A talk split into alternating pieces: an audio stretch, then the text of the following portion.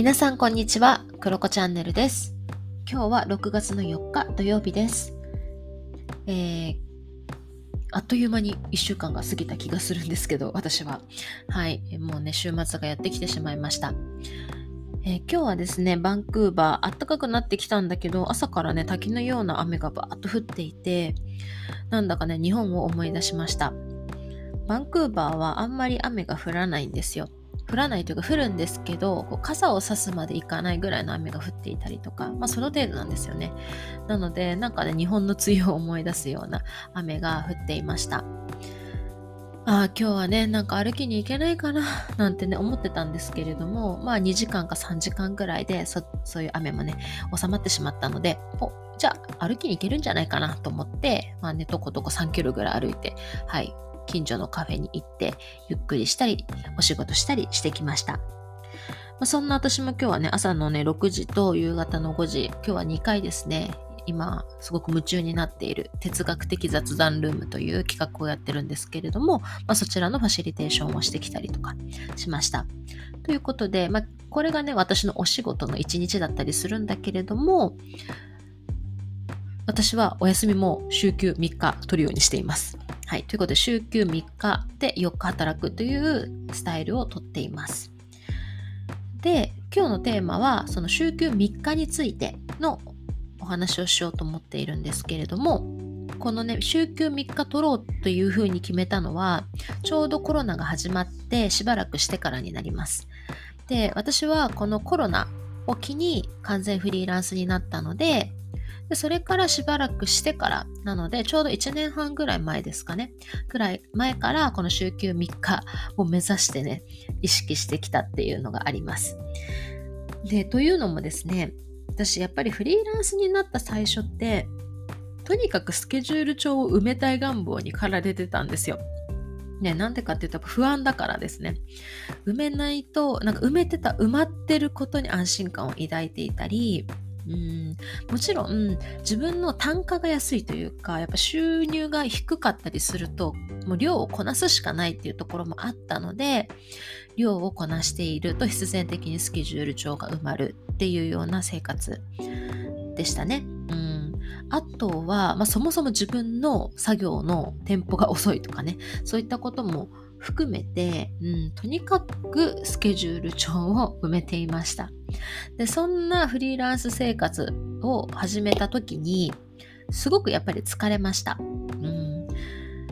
会社にいる時って働く時間もそうなんだけどお休みもなんだかんだ、まあ、ちゃんとね一応こう確保してくれてるんだけどフリーランスになると朝起きた時から夜寝るまで働こうと思えば働けるんですよ。もうそれってありがたいことだなと思うんだけれどもある程度意識しないと本当にねセルフブラック企業と私は呼んでますけれどもそんな感じになってしまいます。ででもある時にこう、うん、仕事をずっとやってる時に仕事はすごく楽しい。私はやりたいことしかやってないし好きなことを仕事にしてるからめちゃめちゃ楽しいんだけどでもやっぱりいろんなものを見たり勉強したり人に会ったりする時間も大事だし心と体を整える時間なんかそういったものを持っていかないと逆にこう視野が狭くなったりセンスがなくなったりするなっていう風に感じるタイミングがあってで特に私デザインとか、まあ、別にデザインだからっていう話でもないんだけど、うん、いろんな社会課題とかをやるにあたっても哲学をするにあたってもやっぱり自分を磨く自分のことをねに集中する時間っていうのがないとより良いコンテンツっていうのは作れないんだなっていうふうに思ったタイミングが来たんですよね。なのでなんかこううんいいお仕事をするためにもお休みを取らなきゃいけないなと思うようになりました。で、まあ、かつね、まあ、そういった、なんていうのかな、休めない中で、うん、自分がカリカリしたりね、うん、メンタル的に病んだり体がきつかったそういった中でお仕事をするといい人間関係も作れないしクライアントさんに気持ちよくお仕事をねお願いしてもらえないなっていうふうに思ってできで出来上がってくるもの特に私は制作のお仕事とか、まあ、あとコンテンツ作ったりとかなんかその中でいいものが作れないなっていうふうに思ったんですよ。なのでなんかこう休めない私でもどうにかして休む方法はないかなっていうふうに考え考え始めました。でこれはね私は器用に休めないっていうことにも気づいたからなんですよね。なんでかっていうとフリーランスの人の、まあ、音声配信だとかあとはフリーランスの人に直接話を聞くと、うん、休自分で休みたい時に休めばいいじゃんってなんか言われたんだけどなんか私はそういうふうにこうフレキシブルに休むっていうことができなかったですね。やっぱりこれは組織の中で働いてきた自分だったからなのかもしれないし、まあ私の性格なのかもしれないんだけど、まあとにかく私は器用にお休みができない。そういうふうにフレキシブルに休めないっていうことが分かったので、じゃあもう自分で定休日制を導入しようって思い始めたのが1年半前になります。で、なんで週休3日にしてるかっていうと、私はなんか2日働いて1日休む。なんか3日働くと疲れちゃうなっていうのがあったので、まあ、できたら2日働いて1日休むっていうのがいい。で、かつ、やっぱり2連休も欲しいなとか思ったら、まあ週3ぐらい働けたら、あ、週3休めたらいいなっていうふうに思うようになったのと、あとはやっぱり私結構1日で集中してバッと終わらせるっていう方が好きだったりもするので、じゃあ週4日でギュッとまとめた方がいいなっていうふうに思うようになりました。で、まあ、ちょっと前置きが長くなったんですけれども、じゃあ私が1年半かけてどうやったかっていうのを5つぐらいかな、6つぐらいかな、ちょっとね、リストにしてみたのでお伝えしようと思います。まあ、この中から皆さんが採用できるものがあったら、ぜひなんか始めてみても面白いかなというふうに思います。まあ、あくまで私のスタイルです。はい。じゃあ1つ目。1つ目は、定休日を決めてスケジュールを抑えるということです。これは誰でもできると思う。なんか自分が休みたい日を決めて、こう丸をするなり、なんかスケジュール帳ブロックするなり、もう付箋を貼ってスケジュール書けなくするなり、まあ、とにかくもうブッキングする。はい。もうそこをブロックする。ブッキングとかブロックするって言いますけど、ブロックしちゃうっていうことです。これを私は最初にやりました。決める。何曜日って決めるっていうことをやりました。これは誰でもできると思う。で、二つ目。二つ目は周りに伝えるっていうことです。これは結構効き目があります。どういうふうにしたかっていうと、っていうかその前に、フリーランスの営業日は知られてないっていう前提があるんですよ。まあ、フリーランスの定休日は知られてないっていうのと一緒ですけど、なんか、フリーランスだともういつでもメールが来るし、なんかもういつでも働いてるように思われちゃうんだけど、やっぱり私たちも休みっていうのが欲しいから、まあ、しっかりそれを伝えるっていうことですね。なので、例えば日程調整、打ち合わせの中で、じゃあなんかこうミーティングいつがいいですかねっていう日程調整とかあったら、ちゃんと、あ、すいませんって私なんか土曜日と日曜日はちょっとオフってるんですよね、みたいな感じで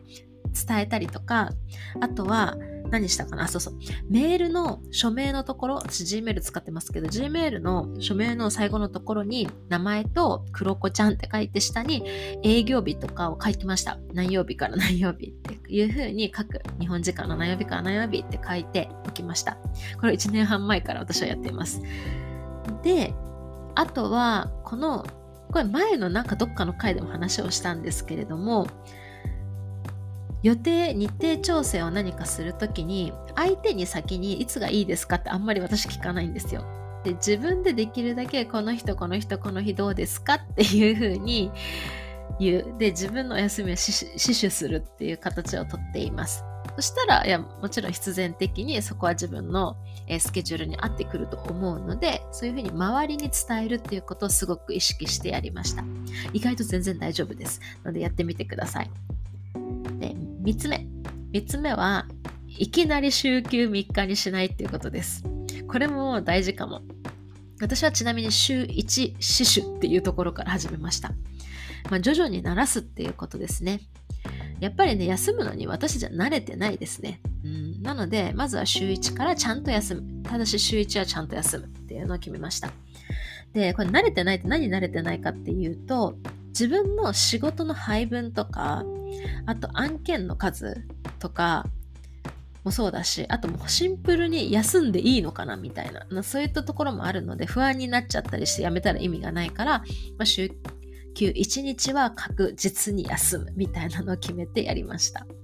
はい。で、4つ目。4つ目は基本的にたくさん請け負わない。必要じゃないことは請け負わないっていうことです。基本的に請け負わないっていうことです。で、これを、えー、っとね、ちょっと24時間で考えてみると分かりやすいと思うんですけど、例えば皆さんも計算してほしくって、睡眠時間に8時間使って、まあ、ご飯に3食1時間ずつ使って、お風呂に入って、で、これでもう12時間が終わるんですね。で、あと残り12時間あります、1日は。で、じゃあ家事に1時間、あと11時間残ってて、で、そこからダラダラしたり、なんか勉強したり、運動したりとか、まあ、移動とかもいろいろあると思うし、買い物行ったりとかもそういうの4時間ぐらい使うとして、4。引いて、残りって7時間なんですよ。で、7時間で、1日7時間余ってる。そこで仕事ができる。で、7時間かける4っていうことは、週に28時間が自分の仕事として使えるっていうふうに私は算出したんですね。で、まあ人によっては、例えばお子さんのことだったりだとか、もう他のいろんなことがあると思うので、本当に自分ができる、えー、仕事が本当にできる時間数っていうのを出してほしいんですけど、私はじゃあ28時間っていうふうに出ました。で、この28時間でできること以外はどうやったってできないっていうことになるんですよ。だから明らかに30時間とか40時間かかるものを請け負ってしまったら絶対にできないじゃないですか。だから絶対に18時間以内でできることだけを請け負うっていうふうにしました。で、しかも私たちってそんなに効率よく働けないから実質28時間じゃなくて25時間とか24時間とかだと思うんですよ。なので、まあ、週で24時間ぐらいでさばけるぐらいのお仕事っていうのを自分の中で、まあ、考えてみるっていう感じですね。ここはもう確実にやるというよりはなんかちょっとイメージしてみる。っていうところで今自分がもう明らかに24時間以上のものを請け負ってるのであればなんか優先順位をつけたりだとかなんかこれは今やらなくていいなっていうものをちょっと保留にするとかそういったことは大事かなというふうに思います。把握するっていうことですね。たくさん請け負わないということです。で5つ目。5つ目は休みの日をどう過ごすかイメージする。あるいは決めるっていうことです。これも意外と私は大事だと思っていて、これはお休みの日にの予定をかっちり決めるとか詰め込むとかじゃなくって、どんなお休みを過ごしたら楽しいかなとか満たされるかなとかイメージをするっていう感じです。で、もしこれをしなかった場合どうなるかっていうと、だらだら仕事を入れちゃったりします。うん、なんか別になんか何もないからじゃあ1、2時間ぐらい働くかとかやっちゃいます。なので、なんかこうイメージしていると、あ、よし、もう今度の日曜日はこれやるんだってなると思うんですよ。例えばなんですけど、うん、じゃあ今週のお休みは絶対ディズニーランド行くぞってなってたら多分仕事入れないと思うんですよ。まあ、そんな感覚です。なので、私は結構休みの時にこういう風に過ごすぞっていうのを割とイメージするようにしています。逆に別にこれ何かをする必要もなくって、絶対この日はもう、何、スマブラを何時間やるぞとかね、なんかこの漫画を全巻制覇するぞとか割と私決めてたりするんですよ。なんかそんな感じでいいと思うので、なんかダラダラすることでもいいからイメージしておくっていうのを私はやっています。はい。まあ、こんな感じで1年半ぐらいかけてじわじわじわじわこう週3を目指してやってきたっていうところがあります。まあ、人によってはいきなり週3休める人もいると思うからそういうふうにしてもいいと思うし人によっては週3というお休みじゃなくって例えば午前中働いて午後からお休みにするとかいろいろあると思うのでご自身の中でどういったお休みの仕方が大事なのかっていうのを、まあ、考えてみてもいいんじゃないかなというふうに思います。で冒頭にも言ったんですけどフリーランスになるとスケジュール帳の空きっていうのがすごく不安になったりします。うん、なんだけどやっぱり自分の体も大事そしてそれはうん相手のクライアントさんのためにも大事だなというふうに思います。どこかでやっぱり体も心もベストコンディションを目指さなきゃいけないし、うん、なんかいい仕事をするためにも、なんかそういうことをちゃんとマネジメントできる人になるっていうことも私はすごく大事だなというふうに思っています。はい。ということで、まあ、これ以外にも、私こんな風にお休み取ってるよとか、こういう風にやったらお休みはもっとなんか取りやすくなるよとかあったら、ぜひ教えてください。ということで、今日はですね、週休3日実現のために私が本当に本当にやった5つのこと、5つでしたね。はい、5つのことになります。はい、ぜひ参考にしてみてください。今日は以上です。バイバイ。